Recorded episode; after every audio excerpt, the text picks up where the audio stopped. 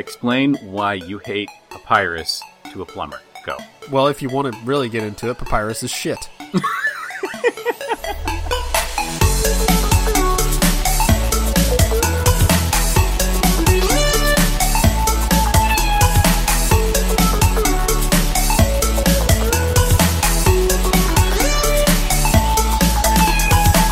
So my daughter's kindergarten teacher is doing a very good job. It's her first time teaching kindergarten ever. And so she's doing a great job communicating like a lot of teachers do that first year. You know, you're really eager to please and you want to make sure you're on top of your game. And then maybe after that, you'll kind of slack off. So she sends out a Google Doc for people to sign up for conference times, which is a great idea. You can just go in there and put it in whenever you want. So I jump in there immediately. I'm like, I'm on email. I'll be the first one in there. And there's two other people at the time already. I'm like, crap. There's other people that work from home or are constantly on email, and they're already checking it out. So text my wife and ask her when she wants me to sign us up.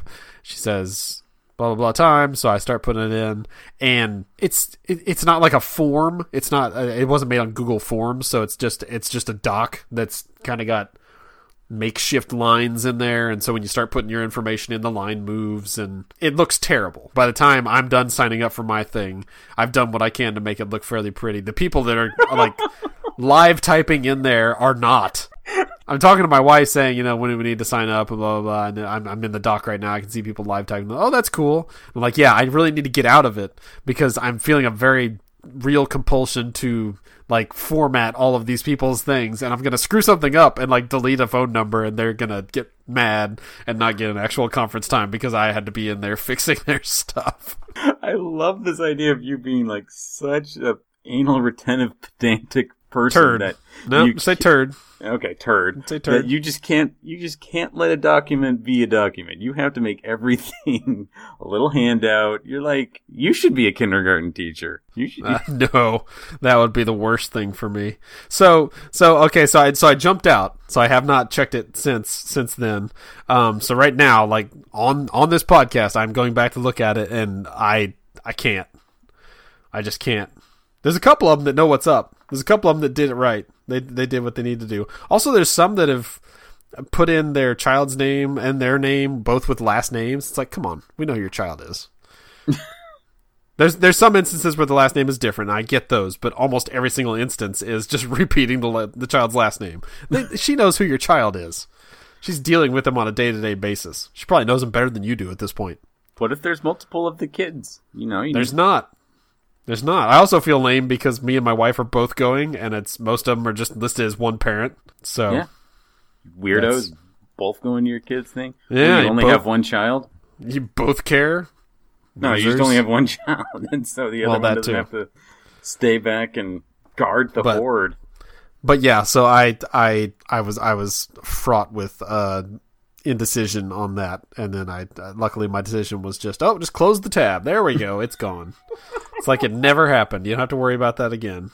So like when you go to the store and there's like a nice little display of the soda cans or whatever, do you have to like make that into a mosaic out of all the different colors? Like, is your design drive so strong that you can't do normal human things? Luckily, that is now worked out of me, and that's only because I've worked in retail. So because I worked in retail, whenever I start, as they call it, zoning something and like making it look pretty and getting it ready for like the end of the day, close a business, if I start doing that somewhere, I feel like somebody's going to put me to work. It's especially bad at places I have actually worked. Like, there's something about it, like, even if it's a location I've never worked at, I feel like they're just going to instantly know that I worked there and I should go right back to work. I love the way you flourish those towels. Welcome to Bed Bath & Beyond. That's where I worked, and that's where I do it. So I fold our towels at home like I did there, and it gives me a little bit of PTSD, so. So, yeah, no, when I go to, like, any retail place, I don't have to worry about it because I just keep hands off. I see something terribly, terribly organized or whatever, or put things in the wrong place. Sometimes I'll replace them, but usually I just leave it because it's like, nope, that is not my job and I don't want it to be. Happy with my job now. I'm out of this hell. Let somebody else take care of it. So no, in retail, it's different. It's formatting a document I don't know if you watched me or not go through the wrestling document this morning and change things. I've not this morning, but I have seen you, like, I'll write something in there and you'll instantly go and color code it and form it. I'm like, dude, I'm still typing. Stop making things red. I'll get to it. It's okay. Yeah, it's a problem. I think you're the problem. No, that's it. Yeah, you're not wrong, but also things should look prettier. So, not my fault, but also totally my fault. I get it though. Like, we do these things for a living, and they just become part of us. Like, if I see a website, I have to hit the dev tools and kind of look and see how it's laid out, and judge the people who made it. Make sure it's a well-constructed app. Do they have good CSS layout? Nope. I'm going to steal this image because they didn't hide it properly. It's on my computer now. Oh, no ARIA tags. Don't you care about blind people? You jerks. Yeah, that is very, very specific stuff. You're lucky I understand what it means. Society has gotten to the point where we all have very specific knowledges, and that's fine. That's the society we live in. But it makes us very, very intense about those things. Like, this is the one thing I know, and I'm gonna yell about it. I will make the font the correct font, and you can't stop me, Steve. The key is being able to explain that to people in a way that they understand why it frustrates you so much. So you don't sound just like the crazy person. You sound like crazy, but it's a crazy they understand because they are also crazy in that same way about X. That's the key. Like, be able to explain your eccentricities in a way that you... eccentricities? Whatever that word is. Your weird stuff. Yeah. Your baggage. Explain your baggage in such a way that... helps them realize, hey, wait, I've got baggage too. Okay, so let's play that game. Explain why you hate papyrus to a plumber. Go. Explain why I hate papyrus to a plumber? Yeah. Because like when you're fixing, pipes or doing whatever, there's certain tools for certain jobs. Papyrus is not a catch-all for, oh, it's a church, must use the papyrus font. Or this is from something earlier than 1980, use papyrus. I think that would explain it to a plumber. You didn't even mention poop or water or pipes. No, I said the tools. Like the tool you use is the font. So just like when you're fixing pipes or, adjusting things. The bad thing is my parents are plumber. My dad's a plumber, and I have no idea what plumbers do, other than fixing the pipes. Like, you bang on it with the wrench a couple of times, and you're like, that's good. That's what plumbers do. So, but they have many tools. Like, I've seen a plumber's tool belt. There's lots of stuff. So just like that, you pick a different one for each job. Also, well, if you want to really get into it, papyrus is shit. So if you know how you deal with it, okay, well, I deal with it in the same way. I just have nothing to do with it. It stinks, and I want it out of my life. Just that's like your job is to make sure the stinky stuff goes away. Yes. My job is to make the stinky fonts go away. This font is a Category 3 dooker of fonts, and it needs to go. So I need to just make sure that all the pathways are clear and unblocked as I hit delete and put in. What font would you use for papyrus? I don't know fonts. I'm not a font guy. I wouldn't use anything like that because it's just so... it's got too much character to it. Like, and it's just hard to read in a lot of instances as well. So I would not use... I would replace it with something block and bold, just because that's where all fonts are going right now. The Font Trend Report by Jason Sickler. No, I am not the guy to go for that. Like you said, we all have our things, and that is not my thing. There's a guy I work with that is very much his thing.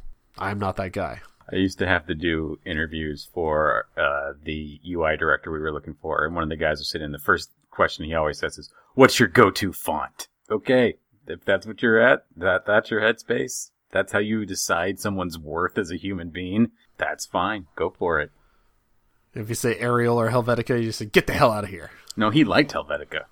Oh. I think. Well, was Helvetica the one he liked? I don't know. It's going to sound horrible, all fonts look the same to me. If it's not done by Nate Picos, I don't recognize it. You're a font racist. A fontist? A font supremacist? All fonts look the same to me. I don't see font. I'm the opposite of a font racist. I am living in a post-font society. No, because then the people that say I don't see color are just lying to themselves. So if you say you don't see font, you are not. That is lying to yourself. If you don't see fonts, if you don't see the difference between a serif and a sans serif, there's a problem with you. No. If you get mad about the difference between a serif or a lack of serif, there's something wrong with you. Most people would, like, when you sit down and explain the difference, and like, oh yeah, I never noticed. I think the normal people don't see serifs. You live in a serif-based world where serifs are very important to you. You just can't see outside your little headspace. No one cares about serifs, but font guys. I'm not going to get into this argument here because there's really no reason to, because I don't have the clout to back it up. I don't have the statistics and whatever else, but I know I've sat through entire trainings that say, no, none of that is true, and here's why. None of what is true? That serifs and sans serifs very much matter. To some people. No, like to people that don't even realize it's like mattering to them. Like, reading a sans serif is much, much easier. Like, you're faster reading than a serif font. That's why, like, novels are written in a sans serif font because they want you to slow, or in a serif font because they want you to slow down and, like, really take in what you're reading, versus when it's, like, Arial and has no serif to it, then you kind of blaze through it. It's a copy they want you to read faster. I'm telling you, these are things. I don't know enough about them to really, like, go deep in on it. I'm just telling you that is what we've been told. The indoctrination I've been given from overloads. Here's the thing, like, font guys, they have no redeeming value. When society crashes and we have to rebuild it from the ground up, the font guy gets eaten first, because screw you, font guy. And they need to, like, defend themselves and build up a society where they matter. So they make up crap like that, and they indoctrinate the designers, and the designers indoctrinate the developers, and the developers indoctrinate society, because they put the things in front of everyone. It all is just trickled down. Put your headphones back on. We are not done with this podcast. I gotta go somewhere. My family's here. I gotta leave.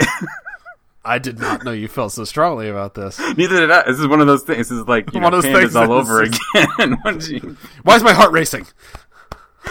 I actually Googled, do fonts matter? And do serifs matter is what I Googled. I went to a BBC article because that sounds like your thing. And I can't find just a big yes or no, but I did find this one paragraph. Like, these people remind me of wine snobs. They can detect the subtle notes and flavors that an average person probably won't notice.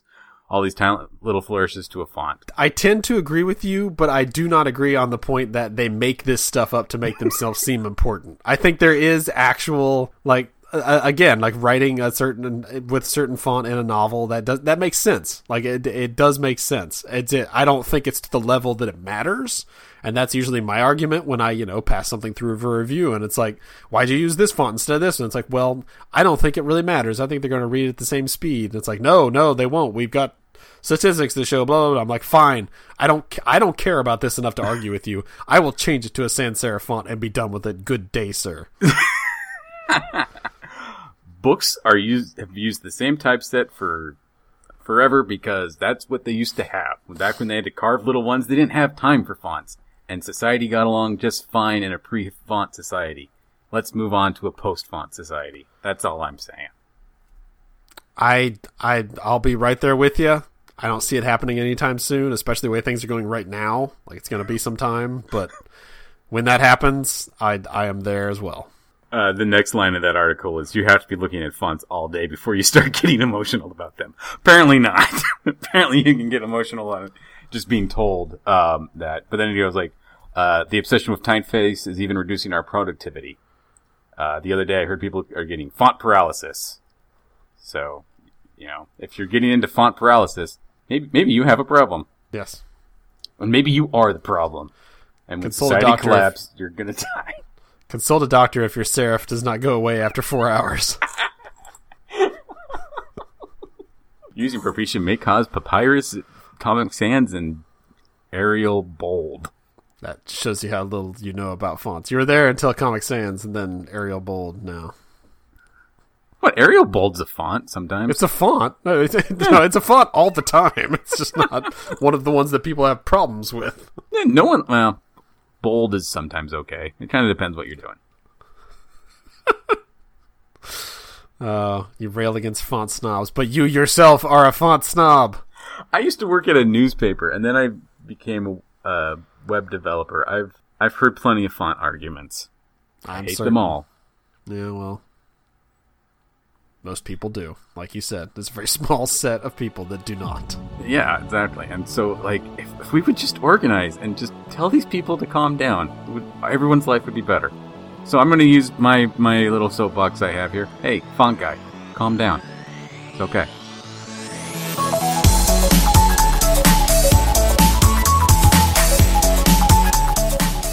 Thank you very much for listening. To find more podcasts from our network, head on over to www.digitalstrips.com.